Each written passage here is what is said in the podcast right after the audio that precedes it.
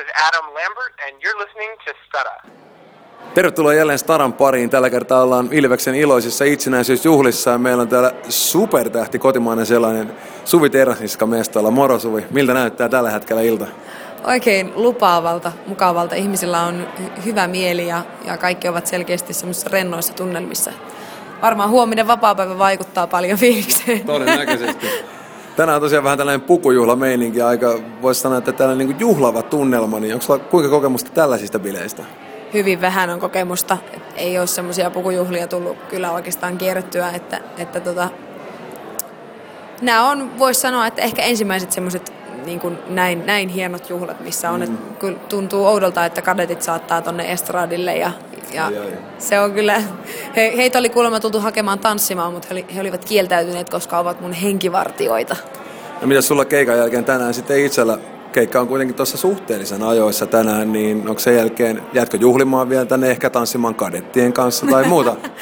Tuskinpa. Me, mä kyllä ajattelin mennä nukkumaan. Mulla on nyt niin hei, heikko, heikkoja öitä, siis vähän tullut nukuttua ja tässä on pitkä rundi takana ja pitkä rundi vielä eessä, niin pakko Joo. ottaa kaikista mahdollisista sitten irti se, se unimäärä, mitä vaan saa.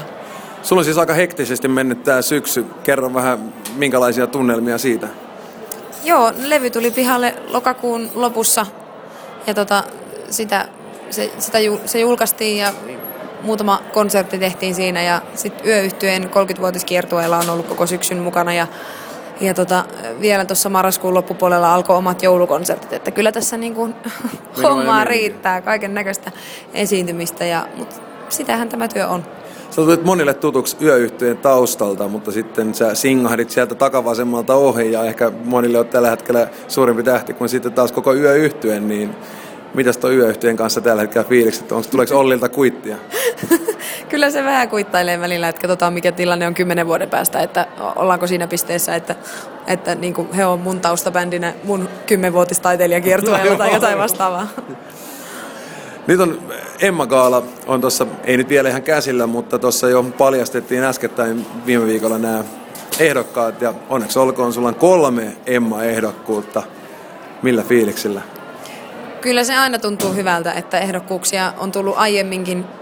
Vielä ei yhtään pystiä löydy ko- kotoa olkkarihyllystä, mutta, mutta se tuntuu hyvältä, koska silloin tulee sellainen olo, että sitä, sitä tehtyä työtä jollain lailla arvostetaan ja se on otettu huomioon, että siellä ollaan kuitenkin kovassa kastissa. Tänä vuonna on ilmestynyt paljon hyviä levyjä ja, ja paljon valovoimaisia laulajia ja bändejä, että se on kiva olla siellä muiden joukossa. Ja näinkin monella ehdokkuudella kuitenkin. Kyllä, kyllä, ehdottomasti.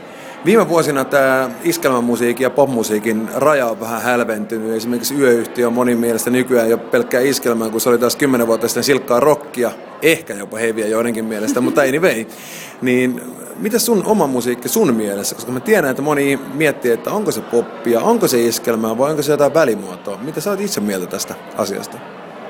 Se on mun mielestä pop-iskelmää tai iskelmäpoppia. Ihan, Eli välimuotoa. Kyllä, kyllä ehdottomasti, että, että niin kuin, vaikka mä vahvasti pidän sitä iskelmän puolta ja, ja tavallaan on semmoinen tämmöisen uuden nuoren iskelmämusiikin eh, eräänlainen puolesta puhuja, mutta mut niin kuin siitä huolimatta niin mä inhottaa kategorisoida jotain musiikkia aina siihen yhteen ja tiettyyn samaan johonkin genreen, että mun mielestä on, on kauhean tervettä, että siinä on vaikutteita eri, eri musiikkityyleistä ja, ja niin kuin erilaisista bändeistä ja artisteista. Että tietysti on hirveän vaikea sanoa, ketä kaikkia nuo tuottajat on tavallaan käyttänyt niin referenssi musiikkina, kun he ovat tota mun levyä työstäneet, mutta itsellä on ainakin pyörinyt hyvin erilaiset levyt soittimessa siinä vaiheessa, kun on itse mennyt sitä työtään tekemään studioon.